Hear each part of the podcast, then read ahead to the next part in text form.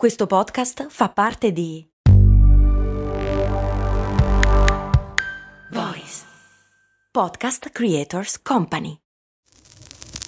Max Corona, che sarei io, presenta Storie di Brand, un entusiasmante viaggio back in the future alla scoperta delle storie che si nascondono dietro i marchi più famosi.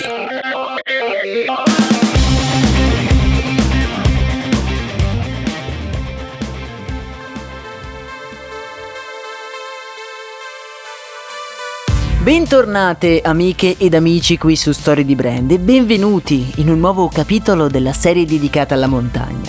Una serie di episodi in cui andiamo a raccontare le incredibili storie che si nascondono dietro i brand che ci accompagnano nelle nostre piccole o grandi imprese. Siamo arrivati ormai al quarto episodio e se vi foste persi i primi tre ho creato una playlist su Spotify che potete spulciare, la troverete in descrizione. Il brand di cui narreremo le gesta oggi è un marchio di cui sono personalmente molto legato. Ricordo molto bene la prima volta che la parola Garmont è entrata nella mia vita. Avevo sì e no 13 o 14 anni e mia mamma mi aveva accompagnato in un piccolo negozietto di articoli sportivi ad Alleghe un paesino che si affaccia su un bellissimo lago incastonato tra le Dolomiti.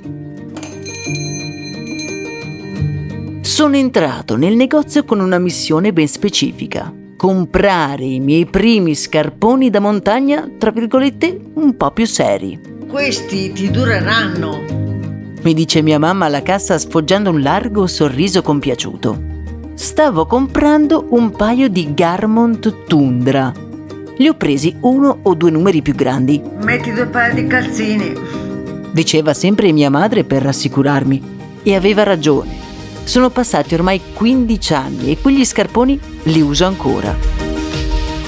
Portano i segni delle mille avventure che abbiamo vissuto insieme e ora sono anche diventati un po' troppo piccoli.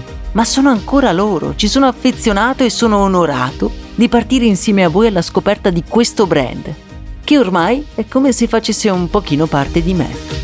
Pronti? Si parte!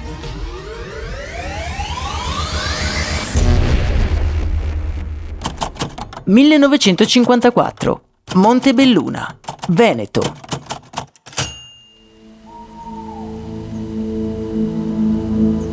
La nostra macchina del tempo ci ha trasportato in una calda serata di fine luglio.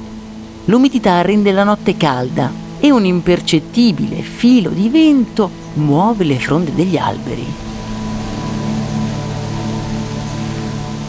Sentiamo provenire da una stanza al secondo piano di un'isolata casa di campagna un inconfondibile suono. Accovacciato sul letto, con le ginocchia strette al petto, in un palese stato di agitazione c'è un ragazzo. È poco più che un bambino magro e con i capelli nerissimi, e con uno sguardo a metà tra il sognante e il preoccupato. Ha una mano allungata verso la radio e gira convulsamente la manopola per cambiare frequenza. Deve assolutamente trovare il canale giusto. Adesso. Improvvisamente il suo sguardo si tranquillizza. L'ha trovato, il radiogiornale. L'impresa che onora il nostro paese e l'alpinismo europeo i rocciatori italiani hanno conquistato la vetta del K2. Stanno parlando dell'ascesa al K2. E se vi ricordate abbiamo già raccontato in uno degli scorsi episodi questa mitica impresa e di come abbia totalizzato l'attenzione pubblica. Ancora ignoto il nome dello scalatore che per primo ha raggiunto la cupola di ghiaccio. Tutta Italia è sintonizzata su quella trasmissione, tutti hanno il fiato sospeso e aspettano l'annuncio ufficiale. E proprio come molti altri, anche quel ragazzo, da solo nella sua cameretta, non fa eccezione. Non riesce a stare fermo per l'eccitazione. Darebbe qualsiasi cosa per essere uno di loro. L'eroe di una grande impresa in montagna. Gli alpinisti hanno piantato il tricolore sul K2. La montagna maledetta è italiana. A quelle parole gli occhi del giovane si riempiono di un'energia tutta particolare si alza in piedi sul letto e saluta immaginandosi proprio sulla vetta di una montagna.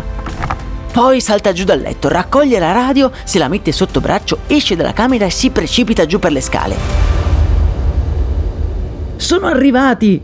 esclama il ragazzo entrando in cucina dove il padre, un uomo con uno sguardo severo e pratico, lo degna appena di uno sguardo. Un giorno ci andrò anch'io, dice tutto agitato il ragazzo. Il nostro compito non è andare a fare grandi imprese. La nostra impresa è fare scarpe. Loro forse faranno grandi imprese, ma non noi. Sbotta il padre guardandolo severo. L'entusiasmo del figlio si è spento, proprio come il fuoco di una candela in una notte di tempesta. Lentamente appoggia la radio sul tavolo e la spegne tristemente. Questi due personaggi, così simili ma così diversi, sono Nando e Carlo Garbuio. Nando, il padre, è pragmatico e segnato da una vita di duro lavoro, mentre Carlo, il figlio, è un sognatore che vede le cime delle montagne come sogni realizzabili. I due lavorano già insieme e da poco hanno anche aperto una piccola produzione di scarponi da montagna. Ma non stiamo ancora parlando della protagonista della nostra storia.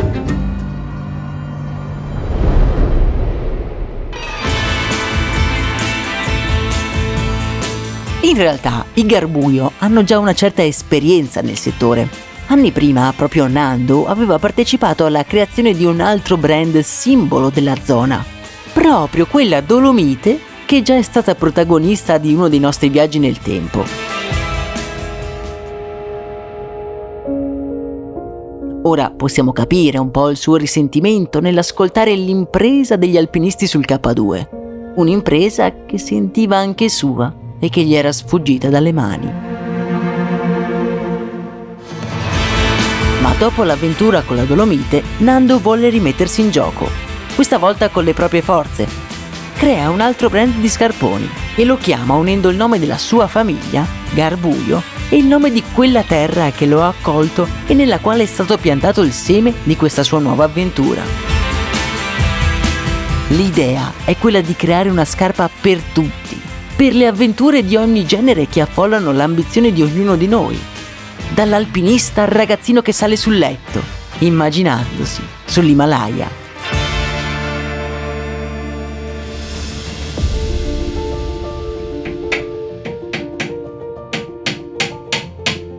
È il 1964 quando Nando e un ormai adulto Carlo issano su un capannone un'insegna di legno. È mattina presto e su quel cartello si può leggere un nome nuovo. Garmont. Sì, mi piace. Garmont, l'unione della famiglia appunto i Garbuie di Montebelluna. Il brand ha quindi un nuovo nome e una missione ben specifica aiutare chiunque a vincere le proprie sfide. Non tutti avranno la fortuna di arrivare sul K2, ma tutti possono guardare una cima di una montagna immaginando la vista da lassù.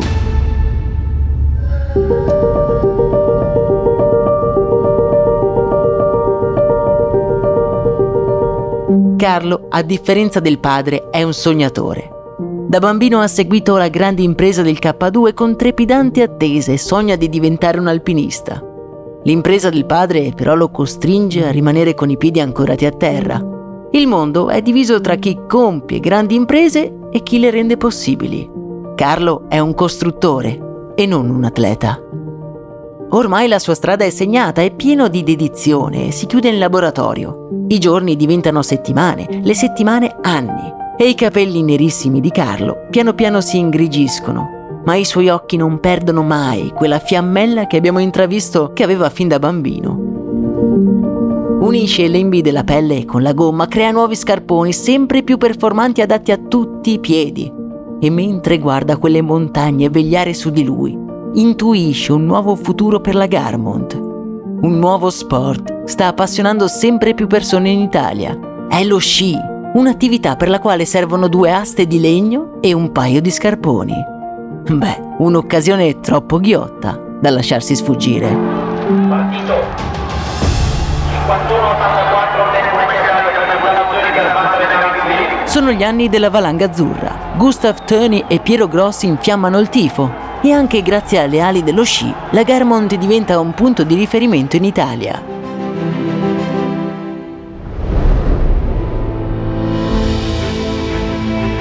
Gli anni intanto passano, incanalati sui binari di una tranquilla routine. Carlo guida l'azienda di famiglia collezionando brevetti su brevetti.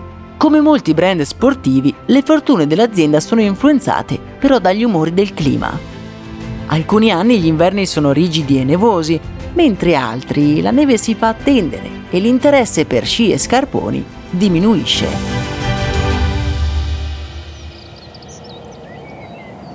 Verso la fine degli anni 70 il cielo è incredibilmente terso e la temperatura è gradevole. O meglio, sarebbe gradevole se non fosse novembre inoltrato. A novembre gli appassionati di sci cominciano a pregustare le discese dell'inverno. Da quando ad aprile hanno appeso gli sci al chiodo è stata una lunga attesa governata dall'impazienza prima è mitigata dalle lusinghe dell'estate, ma poi, in autunno, ogni giorno si controllano le previsioni del tempo, nella speranza che il meteo peggiori. Una nuvola all'orizzonte dà speranza, mentre l'azzurro intristisce. Oggi però, a cavallo tra il 1979 e il 1980, l'attesa sembra protrarsi più del previsto Natale si sta avvicinando e fuori dalla fabbrica della Garmont si respira un'aria di rassegnazione. Eh, quest'anno sarà magra. Commenta un Carlo ormai ingobbito dagli anni passati. Sta scrutando le cime delle aride montagne in lontananza. Sono ancora marroni, spogliate di quel manto bianco così tipico in quel periodo. Tutti quelli che hanno vissuto in montagna conoscono bene questa sensazione. L'attesa spasmodica e snervante del primo fiocco di neve. Ogni mattina ci si sveglia con la speranza di vedere tutto dipinto di bianco. Ma ci sono anni in cui il tempo passa e la delusione cresce giorno dopo giorno.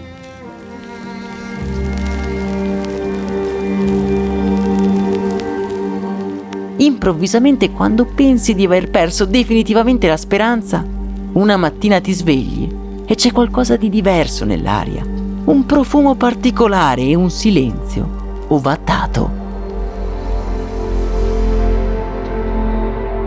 Tra la fine degli anni 70 e gli anni 80 quel momento però non arriva mai. Negli annali passerà alla storia come la crisi della neve, che coincide con un anno di profonda crisi per il settore. Sono anni in cui non ci sono gli impianti di innevamento artificiali di oggi e senza la neve nessuno va a sciare e le vendite di scarponi precipitano come un masso da un pendio.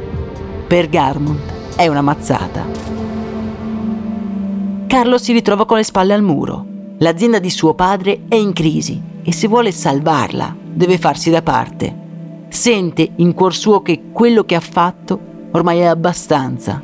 Ora tocca a qualcun altro prendere le redini dell'azienda, sperando in tempi migliori. Mentre Carlo scrive l'annuncio di vendita della Garmont, l'azienda per gli esploratori di tutti i giorni, l'azzurro del cielo lascia il posto al grigio quasi bianco. I rumori si spengono al crepuscolo e un piccolo, insignificante fiocco di neve precipita, volteggiando tra le vite dei nostri protagonisti.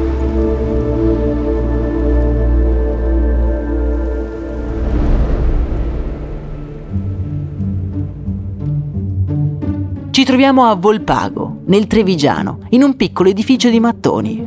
Fuori dalle finestre sta nevicando copiosamente e un uomo mingherlino sta salendo i gradini in legno a due a due. Ha in mano un giornale e ha tutta l'aria di chi non vuole perdere tempo.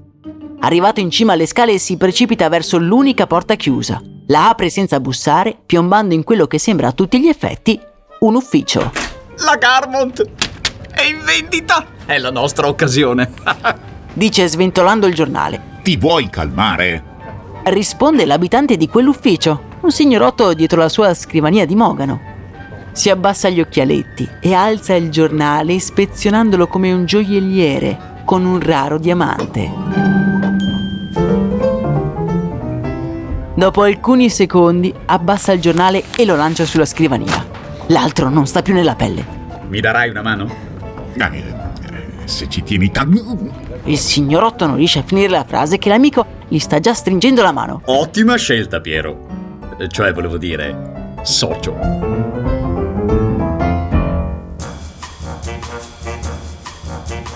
La strana coppia sono Achille Morlin e Piero Martin Bianco. Sono come il giorno e la notte, l'estate e l'inverno, due figure apparentemente agli antipodi per carattere, ma perfettamente complementari all'interno di un'azienda. Funzionano come gli emisferi di un'unica grande mente. Creativo ed imprevedibile Achille, pragmatico e razionale Piero. Quando decidono di rilevare Garmont, le qualità di entrambi si rivelano indispensabili. I due hanno cominciato producendo scarponi da trekking e da sci per alcuni marchi nazionali. Sulla fine degli anni 60 l'audace Morlin si butta su una delle prime linee produttive di scarponi in plastica. Insomma, l'esperienza c'è tutta, qualche risparmio accumulato anche. Basta far confluire tutto nella bontà del progetto con cui l'azienda di Garbuio era nata.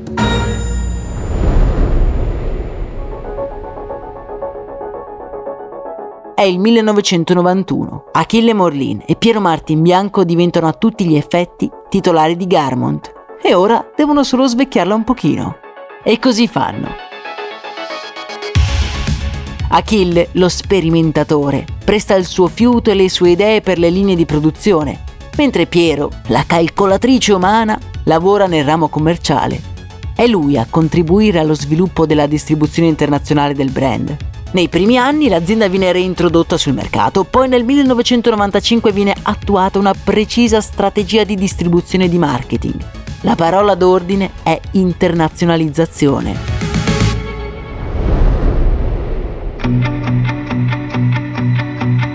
Morlin sforna prodotti, porta avanti studi su come accompagnare al meglio con la calzatura ogni parte del piede, brevetta nuove allacciature a tre fasce per gli scarponi, la sua esuberanza è completamente riversata sul lavoro, che è diventato quasi un'ossessione.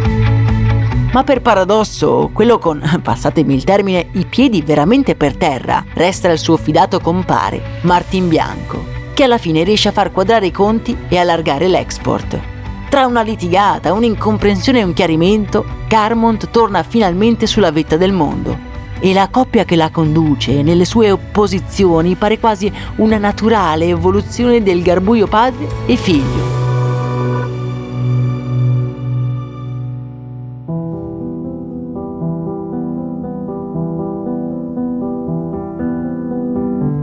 Ma quel perfetto organismo, formato dall'esuberanza di Achille e il pragmatismo di Martin Bianco, ha un brutto shock quando nel 2003 la sedia nell'ufficio dell'amministrazione rimane vuota Piero Martin Bianco perde la battaglia contro una malattia durata un anno intero e muore a soli 58 anni. Quel signorotto, con gli occhiali tondi e lo sguardo tranquillo, ha lavorato nel suo ufficio fino all'ultimo, con grinta, cercando di domare la furia del suo socio. Ma ora che lascia Garmont nelle mani del suo storico collega, le cose non possono essere più come prima. Achille ha perso la sua controparte, la sua nemesi amica. Ha perso Piero, il suo socio.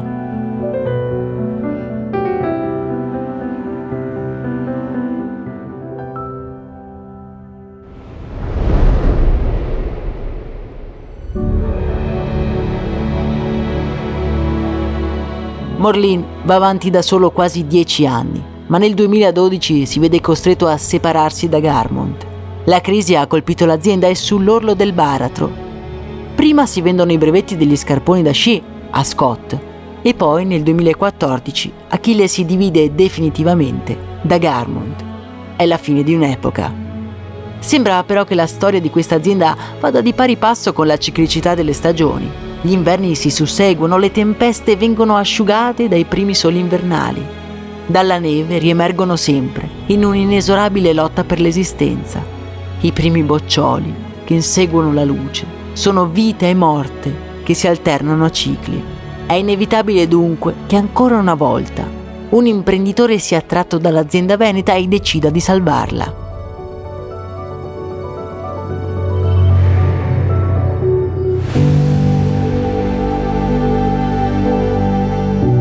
Questa volta è il turno di Pierangelo Bressan, il quale guarda con ammirazione al marchio di calzature Made in Italy e appena percepisce che l'azienda rischia di fallire, imbastisce un'operazione per rilevarla. Bressan la risolleva e la riporta nuovamente ai vertici del mercato mondiale. La sua è una filosofia chiara e semplice, in armonia con la sua storia. Una storia cominciata con un bambino, con i piedi sul letto che sognava le vete delle montagne. È una scarpa per tutti, il prodotto prima del brand, imparare a conoscere il piede per accompagnarlo al meglio, in modo che chiunque si approccia alla montagna sappia prima conoscerla e rispettarla, perché ognuno di noi può ambire alla sua vetta personale.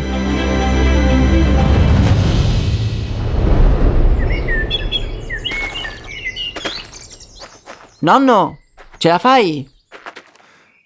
Due persone, di età e statura molto diverse, si stanno arrampicando su un sentiero di montagna. Sono quasi arrivati in cima. Sono gli ultimi metri, quelli più difficili. Quelli in cui si va avanti con il fiato spezzato, senza forze, solo con la voglia di arrivare in cima. Bisogna dosare le forze. Questi due non sono due persone qualunque. Siamo io e mio nonno Tonino. Qualche anno fa, anzi ormai sono parecchi anni fa. Siamo arrivati in cima alla nostra meta, una passeggiata non troppo impegnativa. Non siamo alpinisti allenati ed esperti, ma siamo comunque soddisfatti di avercela fatta. Nel mio zaino abbiamo due panini con il salame, la ricompensa tanto agognata e che ora sentiamo di esserci anche meritati. Mentre scartiamo l'involucro in alluminio, mio nonno stringe gli occhi e annuendo al panorama che gli si è aperto davanti, alza la mano per proteggersi dal sole e comincia ad elencare le montagne davanti a noi. Non saremo sul K2, ma ce l'abbiamo fatta.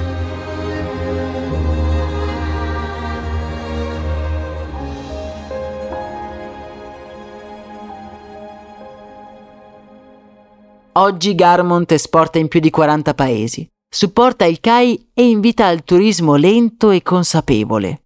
Il suo mantra è e resta una scarpa per tutti, proprio come lo è stata per me.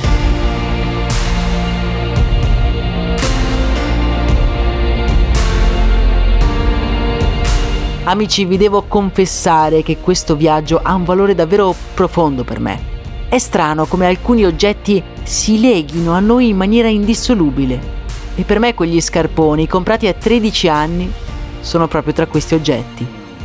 Sul profilo Instagram del podcast ho messo anche un video proprio per farveli vedere, questi scarponi di cui sono profondamente orgoglioso. Trovate il link nella descrizione di questo episodio. Per non perdere i prossimi episodi, mi raccomando seguite il canale podcast. Io sono Max Corona e questo come sempre, è storia di brand.